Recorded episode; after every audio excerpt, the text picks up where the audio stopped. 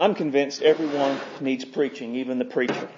So I, I, make a point to listen to several sermons each week. Now most of the preachers I'm, I'm listening to right now are what uh, you'd call old-fashioned revival preachers. In fact, they refer to themselves as revivalists. They, they weren't pastors, although they did pastor at times. They weren't evangelists, although they were evangelistic in their lives. Their passion, their desire was to see the church revived and become the force for change in the world that God intended for it to be. Now, despite coming from a variety of backgrounds, whether the theological backgrounds or where they were born and raised, they are united in their burden to see revival. And in the varying ways that they preach and the messages they preach, there is one unifying theme in all of their sermons and all of their books and all that they say. And that is that whatever else the church does, if it wants to see revival, there must be prayer. Now the prayer that they're calling for is not the kind of prayer that's a routine, check your box, go on about your day because you're supposed to pray kind of prayer. The prayer they call for flows not out of obligation, but out of a heart aching for God to move. It's a, the prayer flows from a sense of helplessness and hopelessness. Helplessness because the prayer knows that if God does not do something, nothing will change. That hopelessness or helplessness because the prayer knows that without God's help, nothing is going to get any better, that this is a God-sized problem and it takes God to get involved. But also hope because the prayer knows that God does move and God does change things and God is great and awesome and can do all things. This prayer flows from a heart that is heavy and broken. But rather than letting this heavy brokenness cause despair, the prayer lets it drive them to their knees to ask God who can do exceedingly abundantly above all they could ask or imagine. That's the kind of prayer they say brings revival. It's the kind of revival that, that changes things. Right? Not the kind of revival that's a, a week of meetings where you maybe feel good and you go on and nothing's different. But this kind of revival makes a change, a lasting change. It, it changes a church that has left its first love to a church that loves their God with all their heart, soul, mind, and strength. It changes a church that has a reputation for being alive but is actually dead till it's actually live and it's actually thriving spiritually. It changes a lukewarm church into a church fully devoted to their God. It changes an actionless church to action. The results of this kind of change, of the kind of change this revival brings, is that souls are saved. Prodigals are restored. Captives are set free. Broken hearts are healed. Ruptured relationships are reconciled. But it all begins with a heart that is heavy and broken for this kind of a revival. And it begins with that heart leading them to pray. And that's what we see in Nehemiah. Open your Bible to Nehemiah chapter 1. Verse 5 is where we're going to start. Page 371 in your Pew Bibles. When you find that, I'm going to ask you to stand to honor the reading of God's Word. Remember, Nehemiah has heard from back, uh, heard back from Jerusalem. The walls are broken down. The people are that are living there are in distress and reproach. The gates are burned with fire. His heart is heavy, and he falls down and prays. And he says, "And I said, I pray, Lord God of heaven, O great and awesome God, you who keep your covenant and mercy with those who love you and observe your commandments. Please let your ear be attentive and your eyes be open that you may hear the prayer of your servant, which I pray before you now, day and night, for the children of Israel, your servants, and confess the sins of the children of Israel, which we have sinned against you. Both my father's house and I have sinned. We have acted very corruptly against you and have not kept the commandments or the statutes, nor the ordinances which you commanded your servant Moses. Remember, I pray the word that, your, that you commanded your servant Moses saying, if you are unfaithful, I will scatter you among the nations. But if you return to me and keep my commandments and do them, though some of you were cast out to the furthest of the heavens, yet I will gather them from there and bring them to the place which I have chosen as a dwelling for my name. Now these are your servants and your people whom you have redeemed by your great power and by your strong hand. O Lord, I pray, let your ear be attentive to the prayer of your servant, the prayer of your servants who desire to fear your name. And let your servant prosper this day, I pray, and grant him mercy in the sight of this man, for I was the king's cupbearer. Title of the message tonight is Falling to Our Knees. Let's pray. Our Father, we love you tonight. You are great and awesome. You are worthy of our praise and worthy of our devotion. Father, we come tonight with a desire to meet with you, to know that you're here, that you're at work in our lives. We surrender this time to you. We surrender this time our ears that we would hear. We surrender our hearts that they would be made tender. We surrender our wills that we would do the things that you want done. Have your way. And Lord, fill our hearts with, with heaviness and hopefulness. Lord, there is much in our world that, that is not good and our hearts should be heavy about that. But Lord, let that not lead us to despair, but remind us of your greatness and your goodness and your willingness to do awesome things on behalf of your church. And Lord, let that lead us to be a people of deep and abundant prayer that we would pray passionately, that we would pray as a priority. That God, we would see our prayers be powerful, seeing the things that we pray for come to pass that we would see the lost saved, that we would see the prodigals restored, that we would see broken hearts healed and ruptured relationships restored and the captives set free. God, we know that is your desire in our town, in our church, in our families. So we call upon you, God, to do according to your word and do according to your will in our lives. And we'll give you all the praise. It's in Jesus' name that we pray. Amen. You may be seated. Now one of the things we're going to see as we go through Nehemiah is that Nehemiah is a man of prayer. When a problem arose, Nehemiah prayed. Now there are about 12 instances in 13 chapters of Nehemiah praying. Uh, Nehemiah's constant prayer life, it, it makes it clear that he was not trying to do this great work in his own power. Nehemiah recognized his desperate need for God. Nehemiah knew that if God did not come through and if God did not do something, everything would fall apart. Here, even at the very beginning, Nehemiah knows that what he is about to ask, what he is about to seek is, a, is something so big that if God does not come through, he will be told no and nothing will change about the circumstances in Jerusalem. Now remember that his heart is broken after hearing about the lousy conditions in Jerusalem. Right? He cannot bear the thought of Jerusalem staying in that condition any longer, but he also knows that he alone cannot change it. He can't do anything. He can't even visit it because he is the king's cupbearer and without the king's permission, he cannot so much as go to Jerusalem, much less do anything to bring about any sort of a change that would better the situation there. But what would cause a pagan king to give Nehemiah permission to go and do something for this city? This city that was a rebellious city. This city that had often fought back against the kings that tried to rule over them that were not Jewish. What would cause this king to do that? Well, it was God. Nehemiah's heart was heavy, but it was also hopeful because of God. His heavy, hopeful heart drove him to his knees to cry out to God to do something.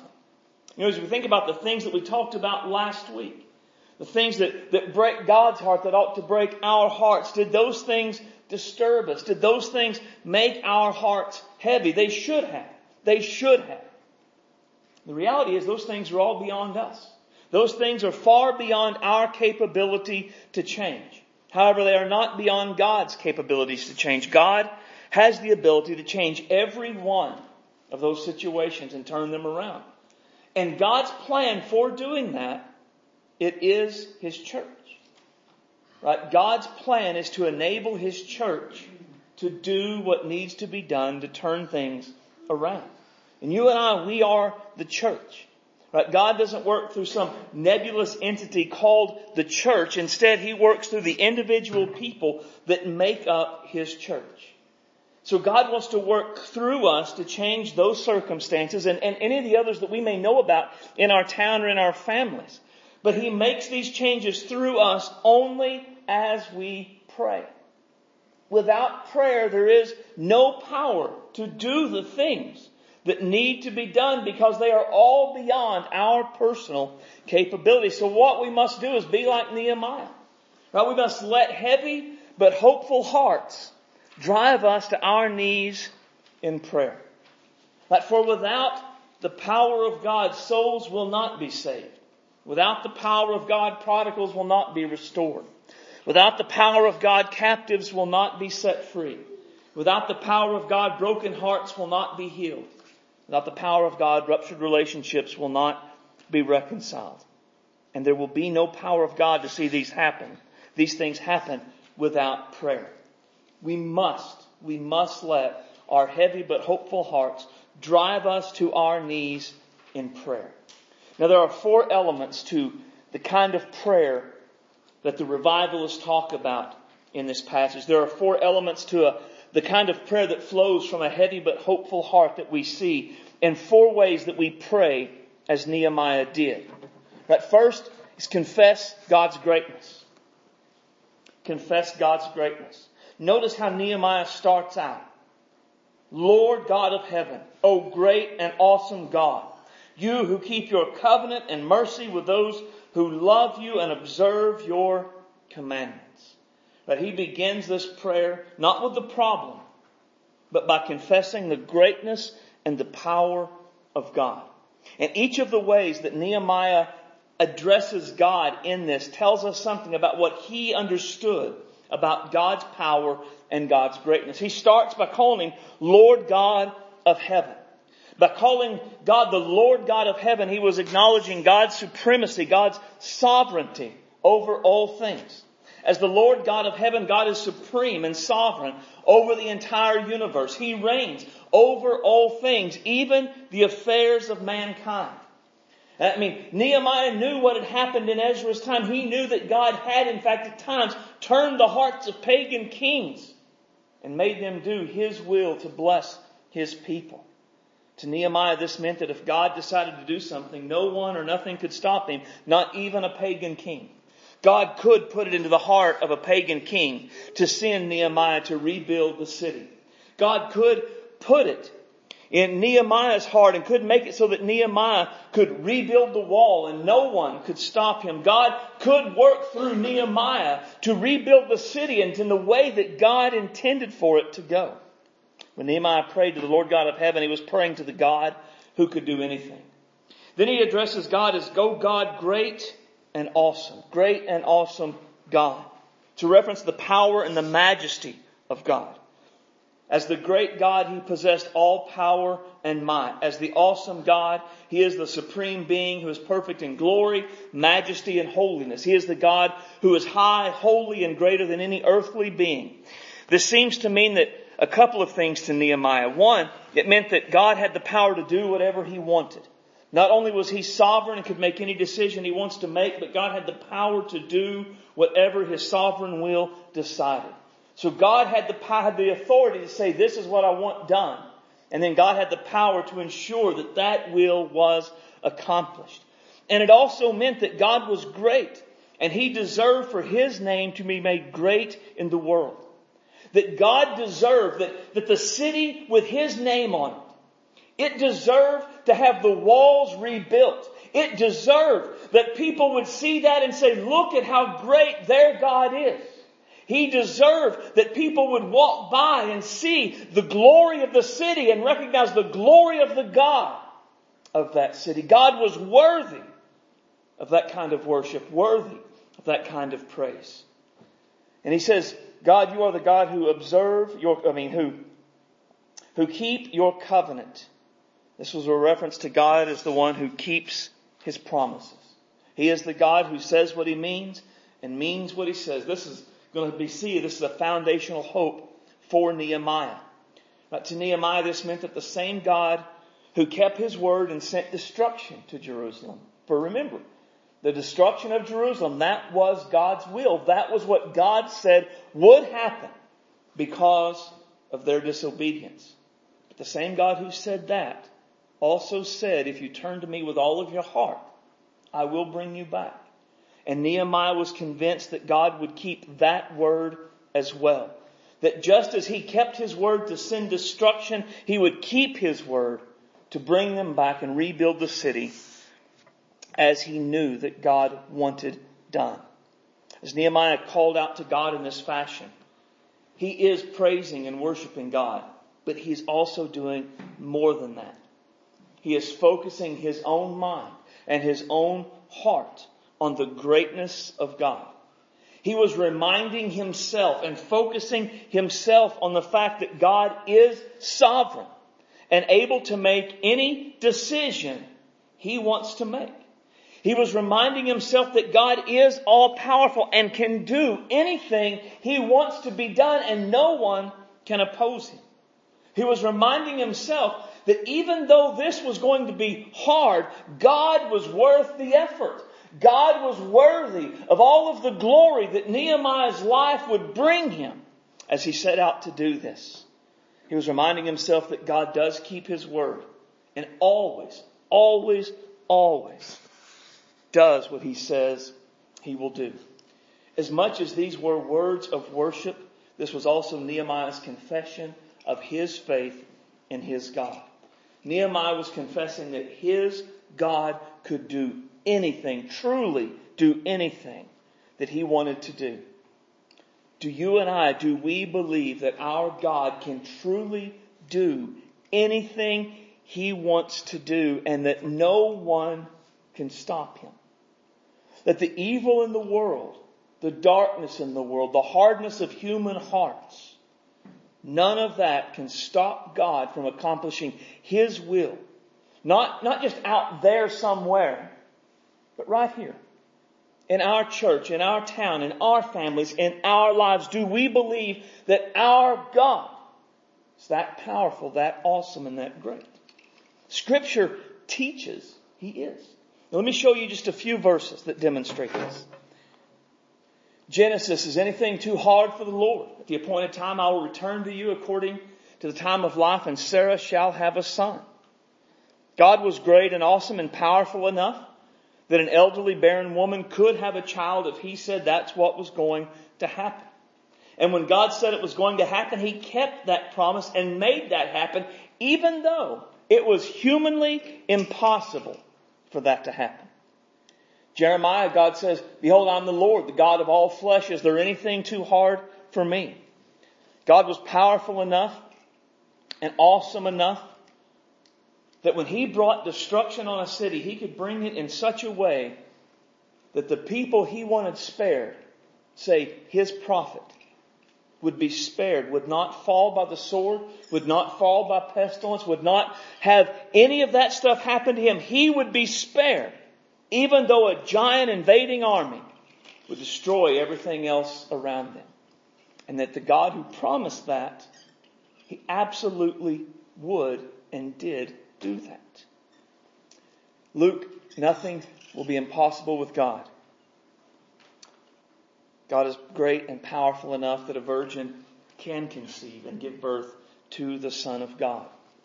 God can keep this promise even when it is humanly impossible for such things to happen. Jesus looked at them and he said, with men, this is impossible, but with God, all things are possible. This is a great verse. We, we like that part with God, with men this is impossible, with God all things are possible. Does anybody know the context? He's talking about the rich young ruler who left because he loved his money. And Jesus said how hard it is for the rich to enter the kingdom of heaven. And the disciples said, well, who then can be saved? With men, it's impossible.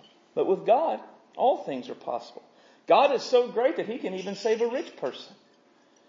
God is so great that he can save anyone. In our human efforts, it is impossible. But with God, agnostics, atheists, rich people, dirty, wicked sinners, people of other religions, they can be saved. God can do it, and He has promised He will do it. And our lives are all testimonies to the fact that He does keep that promise. If I were to go around the room, we would all say, we believe our God is great and awesome. We believe our God can do anything that He wants to do. But do our prayers reflect the greatness of our God? Do we pray like our God is that powerful and that awesome? Even more challenging, do our, our lives reflect that? Do our lives reflect that God can do all kinds of things, anything He wants to, and that He chooses to do it through ordinary, average people like us. We're going to look in a minute at Nehemiah's prayer at the end. And his prayer is make me successful as I go. I mean, do you believe that the stuff that God wants done in, in your family, in our community, in our church, that He can do and will do, not just through people, not just through something called the Northridge Free Will Baptist Church, but through you.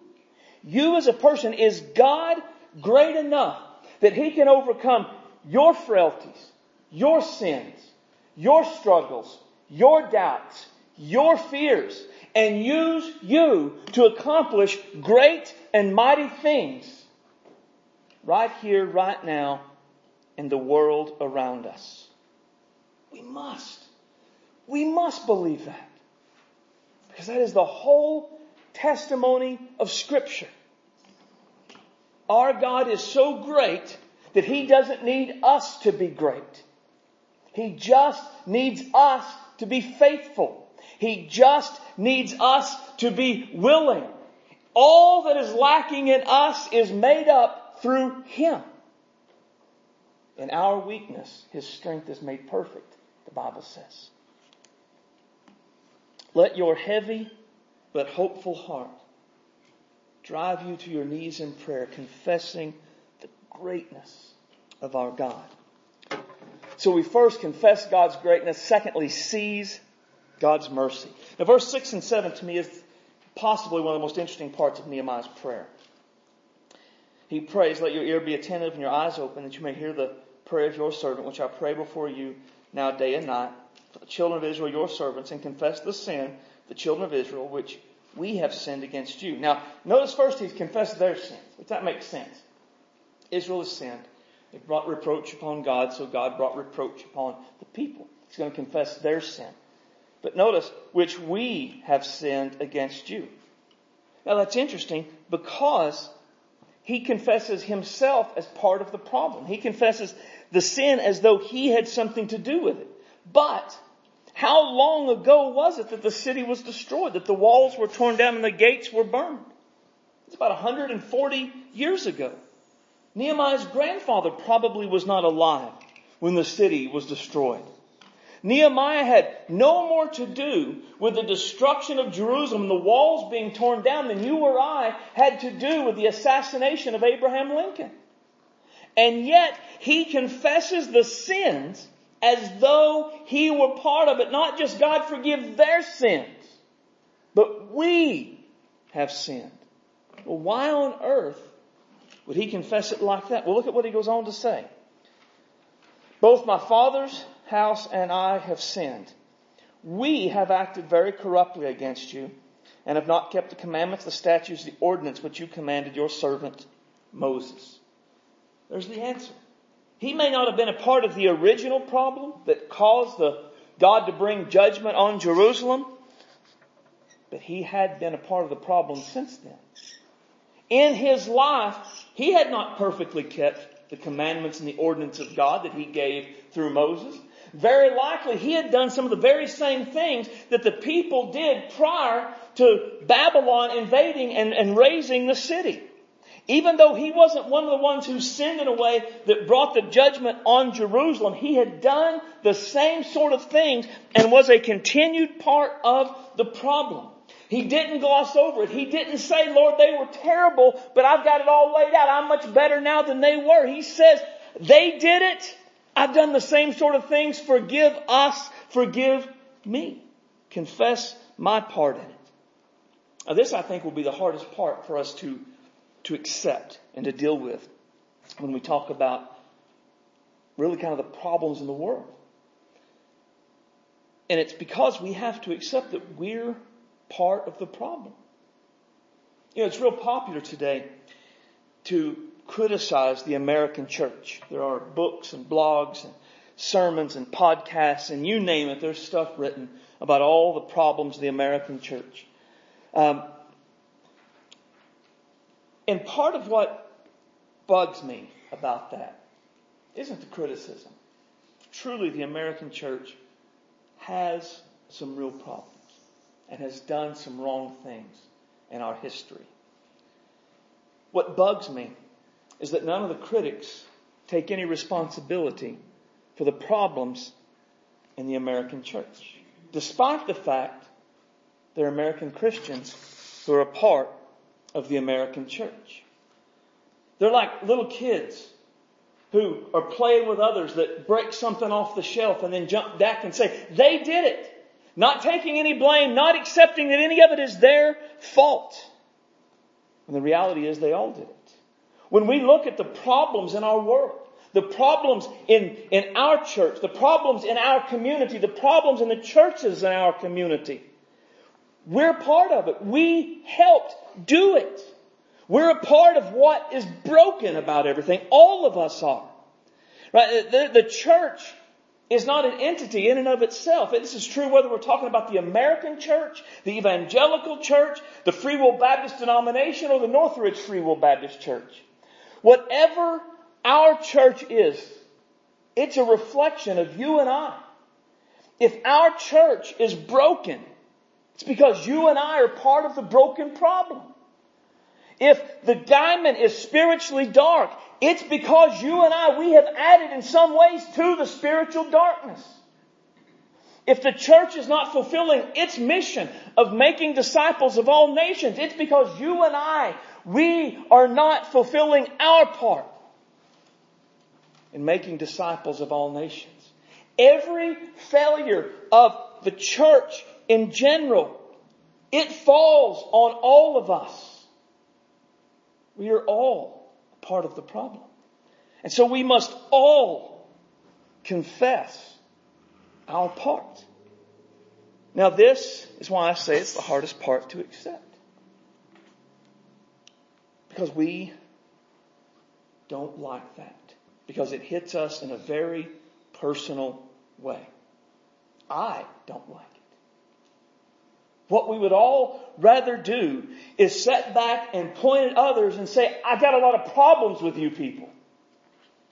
The reality, the reality, there's a truth that D.L. Moody once preached that has struck home to me.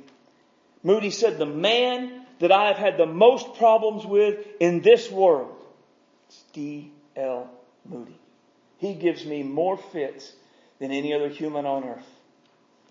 And I can say without, without hesitation that Stacy Ross causes me more problems than anyone else I have ever known in my life. And with that, I'm not up here saying, I've got it figured out. You people be like me because you're all terrible. Instead, what I'm saying is, this is us. We are all part of the problem. And we have to recognize that. And we have to, to confess that. And it can't be some sort of generic confession. God, people really haven't done like they should. God, our, our church really hasn't done like it should. God, Guymon's really not the way it should be. I don't even think it can be a generic confession. God, I haven't really done what I should. Nehemiah's confession is very specific. When he talks about have acted corruptly and not kept the commandments and statutes and ordinance which you commanded. To us, now that's a very kind of a, can seem like a nebulous generic thing, but it's very specific. There were very specific charges God brought against Jerusalem that brought about their destruction. Nehemiah is confessing those things that brought that judgment back then, I too have done. I didn't do it then, but I have done it now. He is being very specific in his confession we must be as well. There'll be no revival, there'll be no outpouring of God's Spirit without a humble confession on our part. One of the great verses on revival says, If my people who are called by my name will humble themselves and pray and seek my face and turn from their wicked ways, then I will hear from heaven, I will forgive their sin, and I will heal their land. It starts with humility. I will, they will humble themselves. Do you know why we don't want to confess our part in the problem? It's because we're proud. We're better than those people. It was them who did it. Uh, we're, we're not part of it. It's those who gathered to discuss and vote whether or not homosexuality was a sin. Now they're the reason the American church is in, in trouble. But not us. Not us. No, no. And yet we are a part of the problem. And it requires humility on our part to accept that, that I'm not that part of the problem, but I'm a different part of the problem. And I'm part of the problem. It requires humility for us to confess it. It's easy enough for me to say, those people have sinned. It is very difficult for me to say, I, I have sinned. I am part of the problem. Requires humility and the willingness to accept full responsibility for our part in the problem. Now at this point you may be thinking, but I'm confused. The point was seize God's mercy. It's true. But we cannot seize God's mercy without an honest confession of sin. Right? Isn't that what First John tells us? If we confess our sin, He is faithful and just to forgive us. But what if there's no confession? There's no forgiveness. There's no mercy. There's no grace. Everyone wants mercy. Mercy is popular. Grace is popular. But few want to humble themselves and confess. But without humble confession, there is no mercy extended, not to me, not to you, not to anyone. If we want to seize God's mercy, then we must humble ourselves and confess our sin. And because we are part of the problem, that should make our hearts heavy. And because God extends mercy, should fill us with hope. And so we need to let our, our heavy and hopeful hearts drive us to our knees so that we can confess our sins and seize God's mercy. We want to confess God's greatness, seize God's mercy. Thirdly, claim God's promises. Nehemiah next, he begins to pray God's promises. Now, I, I kind of like the way he does it because he starts in verse 8 by claiming the promise of judgment. Remember the word you commanded to your servant Moses saying, if you're unfaithful, I will scatter you among the nations. Again, he's not trying to minimize what, what they had done. He's not trying to act like they didn't deserve it. He's saying, we did it. This was all our fault. We did it. You said what would happen if we didn't do it. If we didn't keep your commandments, we didn't. You kept your word. But God, he says, that's not all you said. You also said, if you return to me and keep my commandments and do them, some of you were cast out to the furthest part of heaven, yet I will gather them from there and bring them to the place which I have chosen for a dwelling of my name. God, you said you would scatter us, but you also said if we turned and we repented that you would bring us back. He is claiming that promise. God, our hearts, our hearts have turned back to you. The revival in Ezra's time, it had started. It hadn't come to completion, but there are people there that were still trying to seek God. There were people that were still in the places like Nehemiah whose hearts were for God. He's saying, we, we are, we are more or less kind of, we're keeping our part. We're, we're doing what you said we have to do. God, keep your promise. Do what you've said and, and restore us back.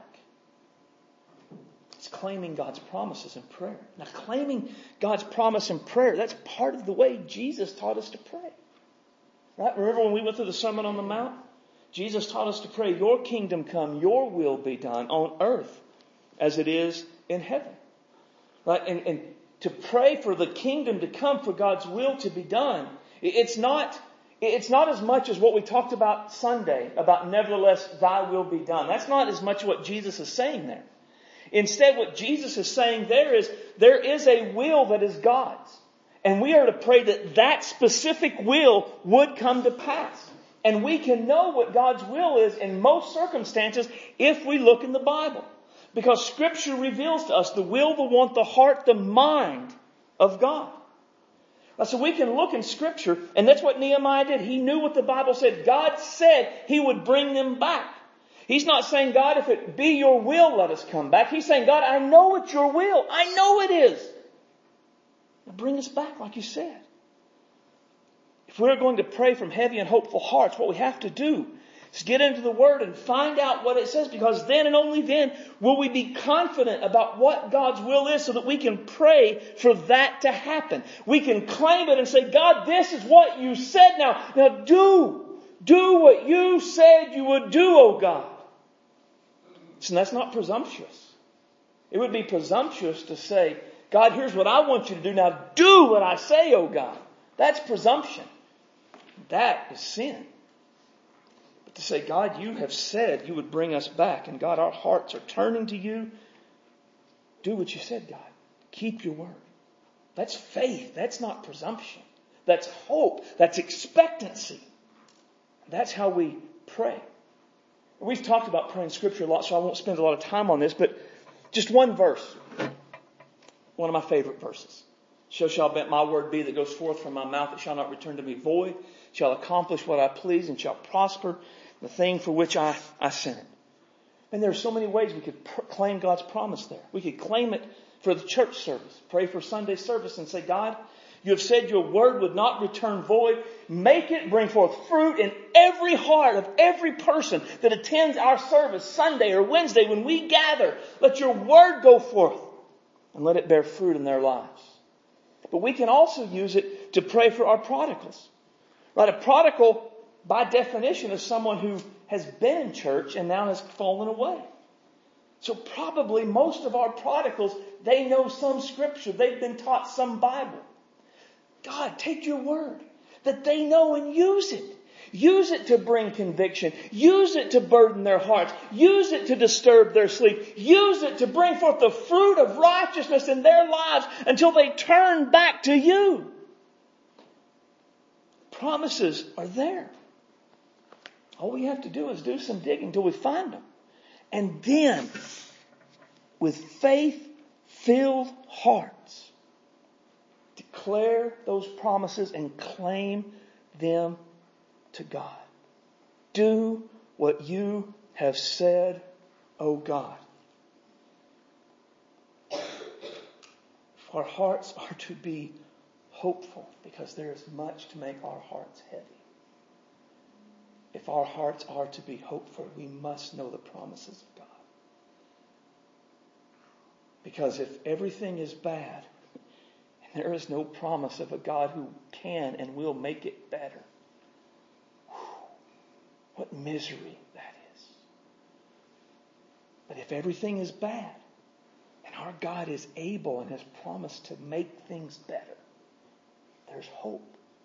So we let our heavy and hopeful hearts drive us to our knees and pray, claiming the promises of God over our situations, over our church, over our community, over our prodigals, over our lost loved ones, over the brokenhearted, over those enslaved by sin. Claim those promises in prayer. God, do as you have said you would do. Confess God's greatness, seize God's mercy, claim God's promises, finally seek God's power. Nehemiah's prayer. Oh Lord, I I pray, please let your ear be attentive to the prayer of your servant, the prayer of your servants whom you desire, who desire to fear your name, and let your servant prosper this day, I pray. Grant him mercy in the sight of this man. This man we will know in chapter 2 is the king. Before we look at what all that Nehemiah did say, you've got to understand what he didn't pray.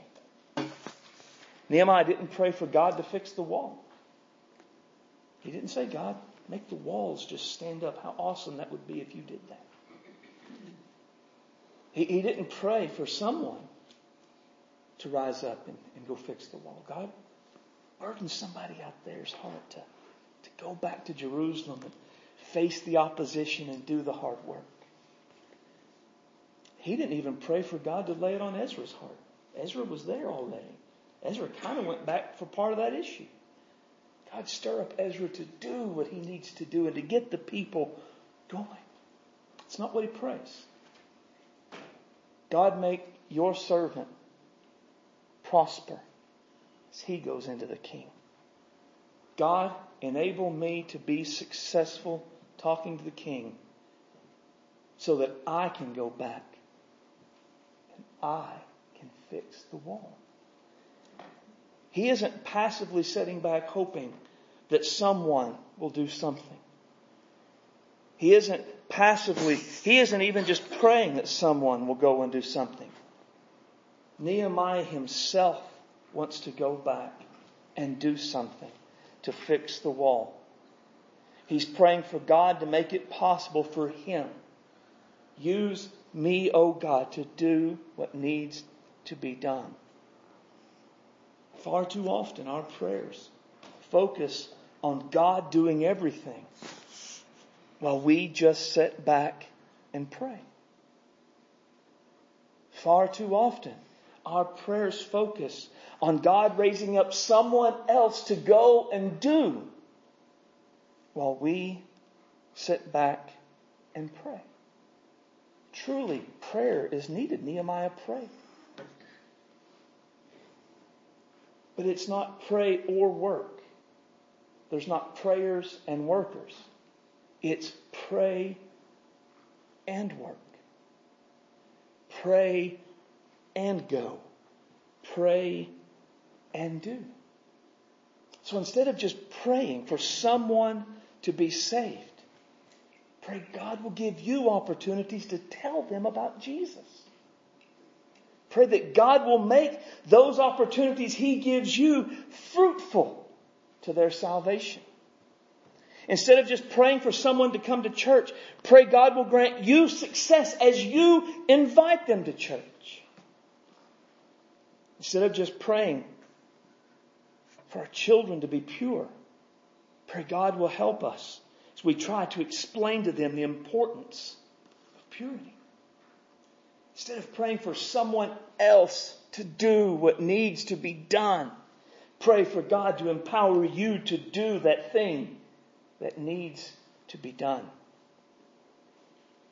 Do you believe, again, back to the first thing, do you believe your God is great enough to empower anyone to do what needs to be done? I think we would all say yes. So let's make it personal. Do you believe God can empower you to do what needs to be done? Not do you believe God can empower me or Joe or Gerald or Scott or Bill or anyone else that we may know or think of. God can empower you. Your life, your flaws, your doubts, your fears. God can empower you to do whatever needs to be done. Is your God that great and that powerful? Something I think we have to get a hold of is when we say God couldn't, when we say I can't, often we want that to be a, an act of humility. Well, I'm just not the kind of person that could do that. It's not an act of humility. It's a statement of doubt. What I'm saying is, God can't use me. God is not so awesome that He could overcome my flaws and my failings to use me to accomplish His will. God just isn't that powerful. That's what we're saying. It's not humility, it's doubt to say God couldn't use me to do anything if that's what He wanted us to do. Now, this requires us to be active instead of passive. We can't seek God's power and not get out of our comfortable chairs. We have to seek to do things that are beyond our capabilities and beyond our comfort. Because if it's within our capabilities, we don't need God's power to begin with. God's power in our lives only begins where we end at ourselves. If we're comfortable doing it, we don't really need faith. Faith is what carries us past our comfort zone into the land where all things are unknown to us. Nehemiah didn't pray for God to fix the situation. He prayed for God to empower him to fix the situation. How we need today to be a people who pray this way. The need isn't for you people to pray this way. The need is for us to pray this way. Me too. Because I have my flaws. I have my fears. I have my feelings of limitations. And I can't just sit back and say, oh God, I've told them now. Send them out. I've got to say, oh God, I've got to set an example. Send me out. We all have to pray that way. Let's determine that you and I, that we will be people who pray this way. We need to let our heavy but hopeful hearts drive us to our knees in prayer, praying for God to work through us to accomplish His will in our church, our community, our families, our jobs, wherever we go, and whatever we do. We're going to close with just kind of a time of prayer because I, I know that we all have burdens in our lives aside from the issues that we talked about last week. There are issues that are bigger than us that we cannot overcome and fix on our own. And our hearts are heavy over those things. What we've seen is that there should also be hope because we serve a God who can do all things. And He wants to use us to do those things. So let's use this time and let our heavy hearts be hopeful hearts that cry out to our God, confessing His greatness, seizing His mercy, claiming His promises, and seeking His power. Let's pray.